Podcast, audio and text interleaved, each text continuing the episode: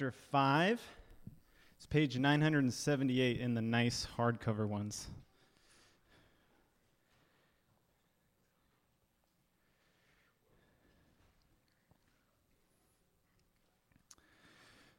All right. Sunday after Easter. Yes. All right, we'll be in chapter 5, verses 1 through 6 this morning. Let's go ahead and read it together. We'll pray, and then we'll dive in. Starting in chap- uh, verse 1 of chapter 5. Therefore, be imitators of God as beloved children, and walk in love as Christ loved us and gave himself up for us, a fragrant offering and sacrifice to God. But Sexual immorality and all impurity or covetousness must not even be named among you, as is proper among saints. Let there be no filthiness, nor foolish talk, nor crude joking, which are out of place, but instead let there be thanksgiving. For you may be sure of this, that everyone who is sexually immoral or impure, or who is covetous, that is, an idolater, has no inheritance in the kingdom of Christ and God. Let no one deceive you with empty words, for because of these things the wrath of God comes upon the sons of disobedience. Let's pray. God, thank you for the chance to sit under your word. We humbly do so. Holy Spirit, I pray that you would work in each of our hearts and do something today and change our hearts.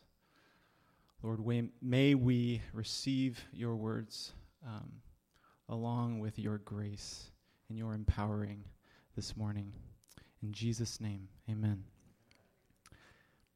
All right, so I love that this passage this morning starts with therefore, because Last week was Easter, and it was awesome. If you were here, it was in the air, and I'm sure if you were at a different church, it was in the air. The joy of Easter Sunday is a beautiful thing, and we celebrated that we follow a person who is not dead, but alive today. So it's perfect that today we're jumping back into the book of Ephesians and we're starting a new series called Learning How to Walk. So, in light of Easter Sunday, in light of what we've learned so far, how do we go about life? We need to learn. This picture kind of shows a, a slack liner, which was popular back in like 07 to 09. I don't know if it's still a thing anymore, but my friends used to do it, and yeah, and I tried like once. It rubber banded and like hit me. Never again. Um, but how do we walk? In light of the resurrection, we're on the other side now. How do we do this? And of course, the therefore of this passage refers to what was immediately said prior. And if you look, it says, Forgive one another as God in Christ forgave you. Therefore be imitators of God and walk in love as beloved children.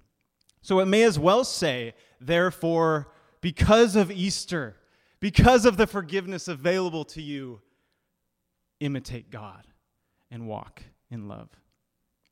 Paul has used the illustration of walking already in the letter to the, book, uh, to the people of Ephesus, and he especially uses it in contrast in contrast from the old life to the new life. So if you turn back to chapter 2 and look at verse 1, Paul writes, And you were dead in the trespasses and sins in which you once walked. And then if you fast forward to verse 10 of chapter 2, he says, For we are his workmanship, created in Christ Jesus for good works which God prepared beforehand that we should walk in them. And he does this again in chapter 4. if you move one more page, starting in verse 17, he says, Now this I say and testify in the Lord, that you must no longer walk as the Gentiles do. And then, fast forward, we arrive at today's passage. Therefore, be imitators of God as beloved children and walk in love. Today, we're going to look at walking in love. And next week, we're going to look at walking in light, as in verse 8. The following week, walking in wisdom, as in verse 15. And finally, walking in the Spirit, as in verse 18. Y'all probably don't remember learning how to walk, but you did. My daughter Ella probably doesn't remember learning how to walk, but she did, and it was hard. She actually didn't take her first steps until 18 months. And by that time, Anna and I were like, is this ever going to happen? Like, we see all the humans walking on the planet, but this one doesn't seem to be getting it. and so we were kind of worried, but eventually she got it. There were many occasions when she would rather have had us push her in the stroller than walk, which implies that walking implies effort. Walking implies that you have a say in the matter, that God wants you to participate in this thing. Even if He's with you, in you, empowering you, He wants you to participate. And it also implies a process. We're not talking about teleportation, we're talking about walking. To get from here to the light rail station, you have to take about I don't know, 500 steps. And it's one step at a time. So, what God is calling us to as believers in the risen Lord Jesus Christ is a journey that happens one step at a time. But what about walking in love, as we're talking about this morning? What does it mean to walk in love, and how do we do it? We get a pretty straight answer to what it means to walk in love here in verse 2. It means to walk as Christ loved us and gave himself up for us. To walk in love means to walk like Jesus. A tall order, indeed. The Apostle John, who called himself the disciple whom Jesus loved, he describes it in this way He says, Whoever says he abides in him ought to walk in the same way in which he walked. And then later he gets even more specific. He says, By this we know love, that he laid down his life for us, and we ought to lay down our lives for the brothers. So to walk in love means to live like Jesus lived life. But we're still left with the resounding question of how? How do we walk in love? How do we walk like Jesus? Let's reread verses 1 and 2. Paul writes, Therefore, be imitators of God as beloved children, and walk in love as Christ loved us and gave himself up for us, a fragrant offering and sacrifice to God. So, firstly, as in these first two verses, in order to walk in love, we need to find our identity in the love of God. John also says in the same letter that we love because he first loved us. So, our love, if it is to be truly of God and not self made love, is a response to his love for us. So, Paul says to be imitators of God. And this is the only time in Scripture that this word imitate has gone with the word God. But beyond that, in Scripture, we find a lot of references to Paul saying, Hey, church, imitate me as I imitate Christ. And then, of course, the word follow is all over the Bible. But Paul says that basically the only way you can imitate God is if you're a child of God. Your, your translation might say, uh, imitate God as dearly loved children. I love that, that phrase. Dearly loved. That's, that's an identity, an experiential identity. You are dearly loved. I love uh, in the book of Daniel, Daniel's this awesome prophet, uh, kind of lay minister, but right in the thick of the um, kingdom of Babylon. And he serves God from, from teenage to his deathbed in Babylon. And, and when the angel, you know, in the latter half of the book of Daniel, the confusing half, when he, he comes to Daniel and gives him these revelations, he says, Daniel, oh man, greatly loved, and then kind of lays it out.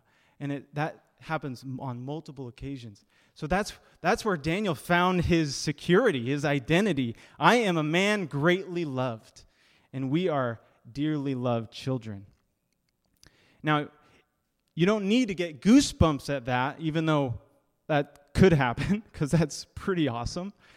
But you do need to reckon that that is who you are now. You have been loved enough to be adopted into the very nuclear family of God the Father. The same Apostle John, he reacts to this reality and says, Behold, what kind of love the Father has given to us that we should be called children of God. And so we are. Therefore, because you are dearly loved children, you can imitate him. There's plenty of children that I interact with on a, on a regular basis None of them imitate me because they're not my children. My children imitate me whether they know it or not. They just can't help it. Which is why, as a sinful human being, I need to be careful with how I talk around them, how I act around them, because they're going to imitate me, whether I want them to or not. My dad has plenty of mannerisms that I would like to not imitate, but I do. it's just, it just happens, right? You imitate your parents, your kids imitate you. It's because we are God's beloved children that we can imitate Him. And what does it mean to imitate God? It means to imitate Jesus like we see here in these verses, to pattern our lives around the way in which He patterned His life. He made time to be with His Father, to regularly be in Scripture, in prayer, in service, in community, in vulnerability, in power, in silence, in solitude. And lastly, of course, He sacrificially gave of Himself for others to walk in love, we need to, and because of Easter, because of Jesus' life, death, resurrection, and subsequent giving of the Holy Spirit, we can imitate him. This is a permission slip. He says, Be imitators of God. That means you can. We shouldn't read this and say, Yeah, right. We should read this and say, Oh, I can. Awesome. Now, we can't gloss over that these verses also describe how we became God's children. It says, Jesus loved us and gave himself up for us, a fragrant offering and sacrifice to God. If you're not a Christian this morning, that's the gospel, the good news. You know, I'm sure you've heard that Jesus died, but did you know that Jesus died for you? That's the good news. The language of a fragrant offering here illustrates that the sacrifice of Jesus on our behalf worked. It was pleasing to God, meaning it accomplished what it was supposed to accomplish. Because of Jesus' sacrifice, we have been set free from sin and ultimately death. And we're not just set free from our past sin we're set free from the sin that is plaguing us today and tomorrow and next week. Because of his sacrifice, we don't, need, We don't have to read verses 3 through 6 in condemnation and fear, but in permission, in power, in freedom, in joyful conviction. And it's because our identity has been forever united to Jesus' identity. Like Paul says in Galatians, I have been crucified with Christ, and it is no longer I who live, but Christ who lives in me. And the life which I now live in the flesh, I live by faith in the Son of God who loved me and gave himself for me. So, to walk in love, we need to find our identity in the love of God as his beloved children. So, moving on in verse 3, he says, But sexual immorality and all impurity or covetousness must not even be named among you, as is proper among saints. Let there be no filthiness, nor foolish talk, nor crude joking, which are out of place, but instead let there be thanksgiving. For you may be sure of this, that everyone who is sexually immoral or impure, or who is covetous, that is, an idolater, has no inheritance in the kingdom of Christ and God. So, secondly, to walk in love, we need to find our satisfaction in the love of God. I'm telling you now that each of these behaviors are signs that you're not finding your satisfaction in God's love for you. If you're not finding your completion in God's love, where are you going to go? You're going to go right here. Isn't that right? Let's take each of these sets of three. You know, Paul starts with uh, sexual immorality. Now, this is a very generic term. It's sort of the, the broad term that means any sexual act outside of a loving, sacrificial covenant marriage between one man and one woman for life. So, there are far too many words to describe what this term includes. It's anything outside of that, which basically means it applies to us all. What I will comment on is that the very fact that this word heads the list of what it means to not walk in love means that Paul disagrees with Seattle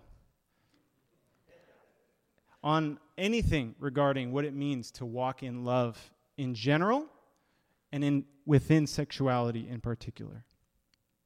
Now, if you disagree with Paul, you're in good company.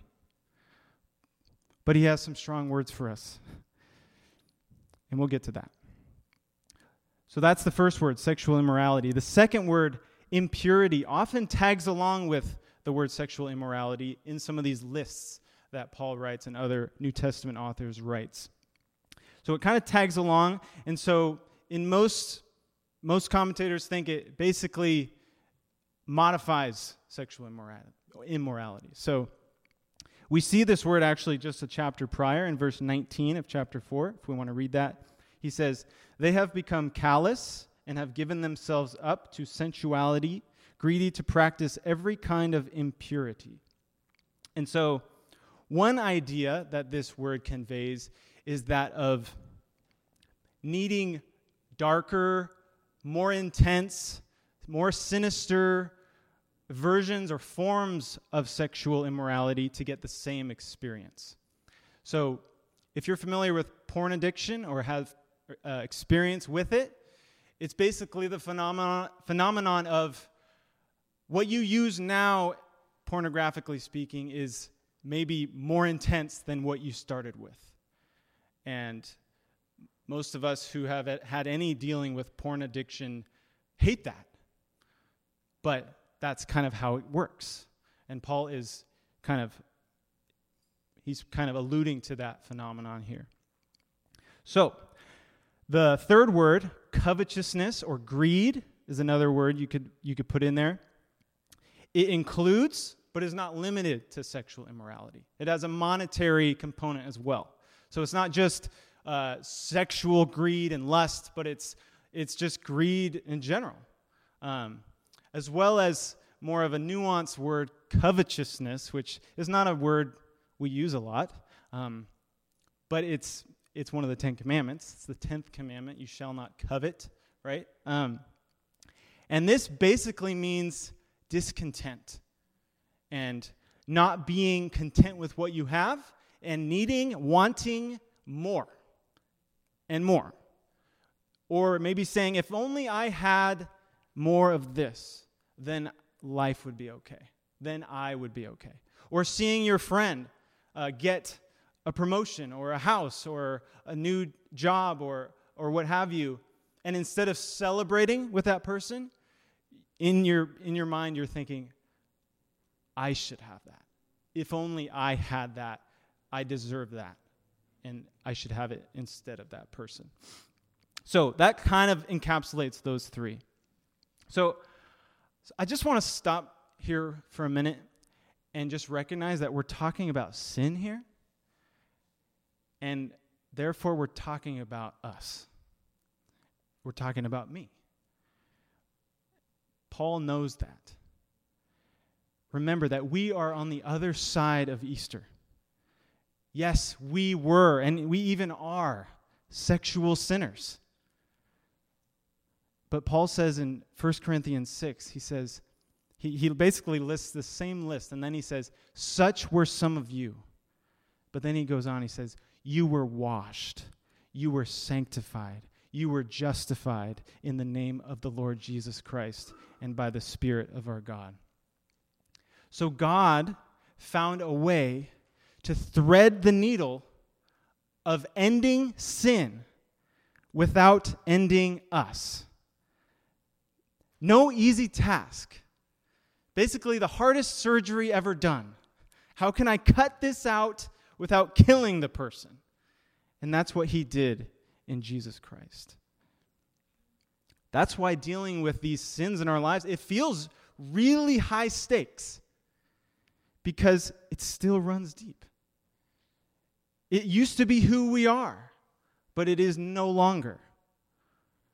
But thankfully, He has the tools to approach us, to convict us, to call this out in us in a way that only He can with rescue instead of condemnation, with empowering instead of behavior modification. That's what the gospel offers. And it's such amazing news. Okay, let's keep going. The next set of three. And the next set of three are sins of speech. So he basically denounces three. He says, Let there be no filthiness, nor foolish talk, nor crude joking. So, filthiness, foolish talk, and crude joking. So, none of these words appear anywhere else in the Bible. And so, we have to kind of look outside the Bible for kind of contextual meanings uh, to these words. But basically, they mean what they say.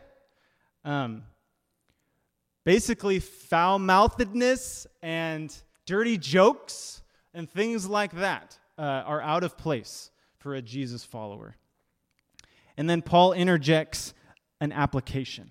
He says, None of this type of speech, but instead, let there be thanksgiving. And this kind of follows the pattern of the last chapter. If you look back, uh, starting in chapter, verse 25 of chapter 4, he basically starts saying, Don't do this, do this instead. Go away from this and towards this. Put this away and take on this. And so he kind of does that here. But it's a little bit interesting on why he chose thanksgiving. Because, you know, he talks about filthiness and crude humor, those kinds of things. You'd think he would say, you know, no dirty jokes, only, you know, holy and pure speech or something like that. But instead, he says, let there be thanksgiving, which is kind of a flip, flip the tables on uh, the subject. So, why does he choose thanksgiving and not those other words? And it's because thanksgiving kind of gets at the root of what we're talking about. Thanksgiving goes deeper than just not looking at porn or not swearing. Thanksgiving reveals a heart that is responsive to God's generosity. All of these behaviors, these ways of being, show a lack of finding your satisfaction in the love of God. finding what you need in the love of God. When you look for love or connection or intimacy in the wrong places, you end up at sexual immorality. When you feel like God's love and provision aren't enough for you and you need to take it into your own hands to get what you feel you need, you end up at covetousness or greed. When you need others to like you, so you're willing to say whatever to, to make sure they do, you might embrace crude joking as a way to make that happen. There are so many reasons we turn to these behaviors.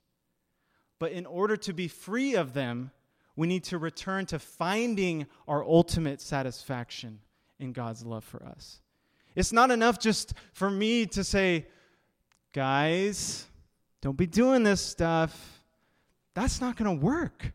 We've all tried that. What we need to do is pursue something. And what we need to pursue is the love of God that completely fills all of those areas and, and fills those reasons why we pursue the things we pursue. So, Thanksgiving is Christianity 101. It, you don't have what it takes, God does. God gives you what, what you need, and you thank Him. That's, that's Christianity. None of us is righteous, none of us is good. None of us can please God on our own. That's the need. That's the bad news that you have to swallow in order to receive the good news. But the cool thing about Thanksgiving is it's very practical. He doesn't say, rather be thankful. He says, rather let there be thanksgiving. Thankfulness is a feeling, thanksgiving is an act. You can, you can give thanks without feeling thankful. And chances are that'll probably help and turn the tables on the selfishness that's existing.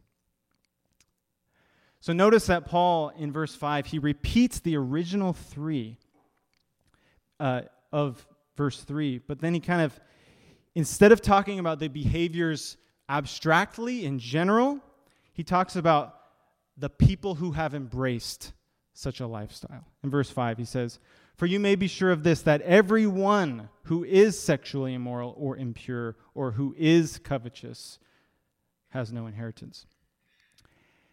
And so, and then he takes it up a notch and, and adds the idolater word, which basically means all of these things mean you are worshiping something other than God. When he says that is an idolater there. So notice that Paul says these people do not have an inheritance in the kingdom of Christ and God. So who is it, you know, in general that has an inheritance? It's it's the heir. It's the typically the child of the benefactor. That is who inherits whatever's coming to them. And so rather than this being a sobering warning to us lest we forfeit our inheritance. However, conviction of these sins, I'm sure, is Paul's goal, as well as, I dare say, the Holy Spirit. But rather than this being a warning lest we forfeit this, Paul is saying, as beloved children of God, this is not your trajectory. This is not who you are anymore. These people, the people who have given themselves up to these things, that's not who you are. So, why would you fall in with them again when you've been freed? You've been rescued. You've been placed on an entirely different path to walk. And if you find yourself going back to these things, what we need to do is return to who we truly are beloved children of God, finding our satisfaction in the fact that we are beloved. So Paul then finishes off in verse 6. He says, Let no one deceive you with empty words, for because of these things the wrath of God comes upon the sons of disobedience. So, in order to walk in love, we can review. We need to find our identity in the love of God. We need to find our satisfaction in the love of God. And lastly, we need to find the truth in the love of God. Paul challenges the Ephesians here not to believe anyone who would tell them that these sins are no big deal. And many of us Seattleites read these words of Paul's, and we're apt to agree with those who say that a God who, who makes these kinds of requirements or judgments is not a God of love. Why would a God of love tell me what I can or can't do? especially with my sexuality? Why would a God of love bring wrath upon those who don't obey? These are good questions. They're really good questions to wrestle with. I guarantee you, if you are not wrestling with those questions, someone very close to you is. Wrestling with hard questions is biblical. Just read the Psalms. And I can't give you foolproof answers to those questions today, but what I can recommend is you go straight to Jesus, at least for input. How does he view Scripture? How does he view sin?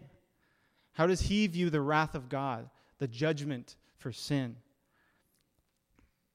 In Jesus' conversation with Nicodemus, one of the Pharisees that believed in him but kind of like didn't want anyone to know about it, so we talked to him at night. Um, Jesus lays out the status of those who take on Jesus and those who don't. Uh, he says, For God, and you'll, you probably know this verse, for God so loved the world that he gave his only Son, that whoever believes in him should not perish, but have eternal life. And it goes on. For God did not send his Son into the world to condemn the world, but in order that the world might be saved through him. So we usually stop there. But let's continue. He says, For whoever believes in him is not condemned, but whoever does not believe is condemned already, because he has not believed in the name of the only Son of God. And this is the judgment, Jesus says. The light has come into the world, and people loved the darkness rather than the light, because their works were evil.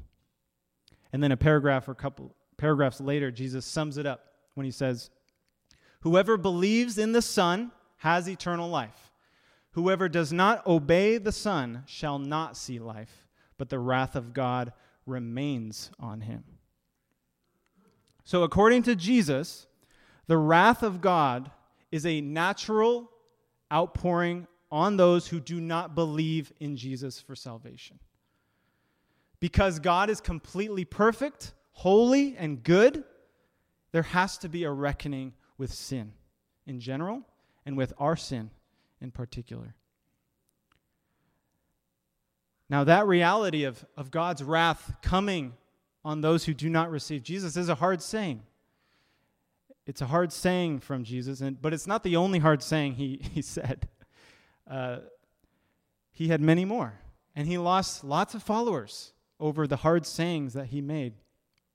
And so, just a few chapters after he kind of lays that out, um, he said some difficult things regarding uh, basically the nature of, of uh, his sacrifice, and that, you know, to be a believer in Jesus meant you need to eat his flesh and drink his blood, which, you know, we, we symbolize in the act of communion. And so he lost a lot of followers, and then he basically turns to his 12 disciples and says, Are you going to go away too?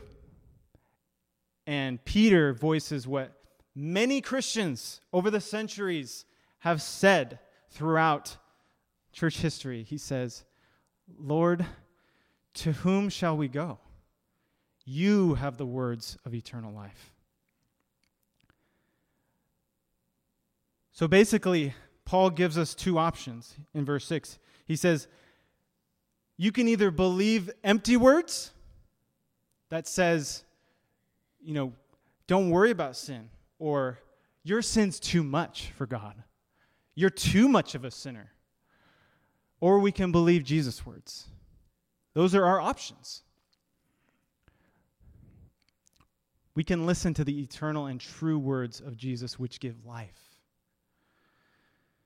Now, these sons of disobedience that Paul ends with, that's us. or at least it's who we were.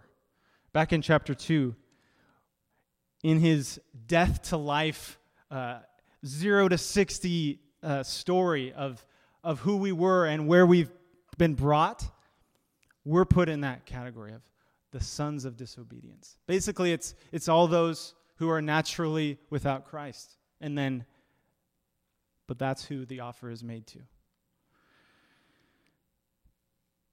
So that was us, but not anymore. And we need only look to last weekend, to Easter weekend, to see that incredibly crazy threading the needle that God did. Our sin was significant enough that Jesus, the eternal Son of God, had to die to rescue us. That's, that's a big deal. The God of the universe had to experience death because of our sin. But his love for us was such that he was perfectly willing to. And Hebrews even says, For the joy set before him, he endured the cross. So when Jesus thought of what he was doing and what it was going to accomplish, he's like, Sign me up. Because that way I'll be able to purchase that person who is currently lost and needs a way back to the Father. We were worth it to him. Now, I've spent most of my career trying to participate and lend a hand to moving the needle on cancer, which we all know sucks. And it takes too many people prematurely. It's an awful disease. And it's good work that needs to continue. But Jesus, in one weekend, defeated death for eternity in three days. And he invites us into that reality, into experience that reality, and to participate in that endeavor. No matter what vocation he's called you into specifically, he's called you into this endeavor generally, wherever you are. I'll throw my lot in with him. Thank you very much. And you're invited to do the same. So maybe you read this passage and you feel a great deal of, of condemnation or shame because you are actively struggling with these things. But if you are consistently fighting and giving them back to Jesus, you need to reacquaint yourself with your status as a dearly loved child of God. Remember the picture of the father of the prodigal son. His son had taken his inheritance, traveled, squandered it, recklessly just blew his father off. And he becomes completely in poverty because of his own actions. And he comes to, he, he came to himself, it says, and he realizes you know, if I could just be a servant in my father's house, that would be better than where I'm at right now. So he, he drags himself back and he's repeating his elevator speech of, of what he's going to say to his dad. His dad sees him from afar. He runs. He disgraces himself as an elderly man. He runs and just throws himself on his son. He kisses him. He throws a party on his behalf because he was dead and now he's alive. He was lost and now he's found. That's how God feels about you. So if you're reading this and you're feeling shame or condemnation, then you need to remember God's grace. Now, we can't get away from the reminder that God takes sin seriously. So if if you are reading this passage with indifference, it's probably good for you to read it in a sobering way. To realize God takes sin serious and he has opinions. And like Justin said last week, if Jesus didn't rise from the dead, nothing, this doesn't matter. But if he did, then everything we know is wrong. and we need to be re educated and reacquainted with reality. Now, true Holy Spirit conviction doesn't have to feel like condemnation, it doesn't have to feel like shame. It can feel like rescue. It can feel like freedom and relief. God cares about you enough and is powerful enough to actually help you steer clear of the sins that have entrapped you for so long and to help you walk in the good works he has prepared for you. There's a member of the Trinity whose job it is to walk with you every moment of your life to make this happen. That's resurrection power right there. And that is what Jesus f- freed up and offers. So, how do we walk in love? We need to find our identity in the love of God as dearly loved children. We need to find our satisfaction in the love of God. And we need to find truth in the love of God. Let's pray.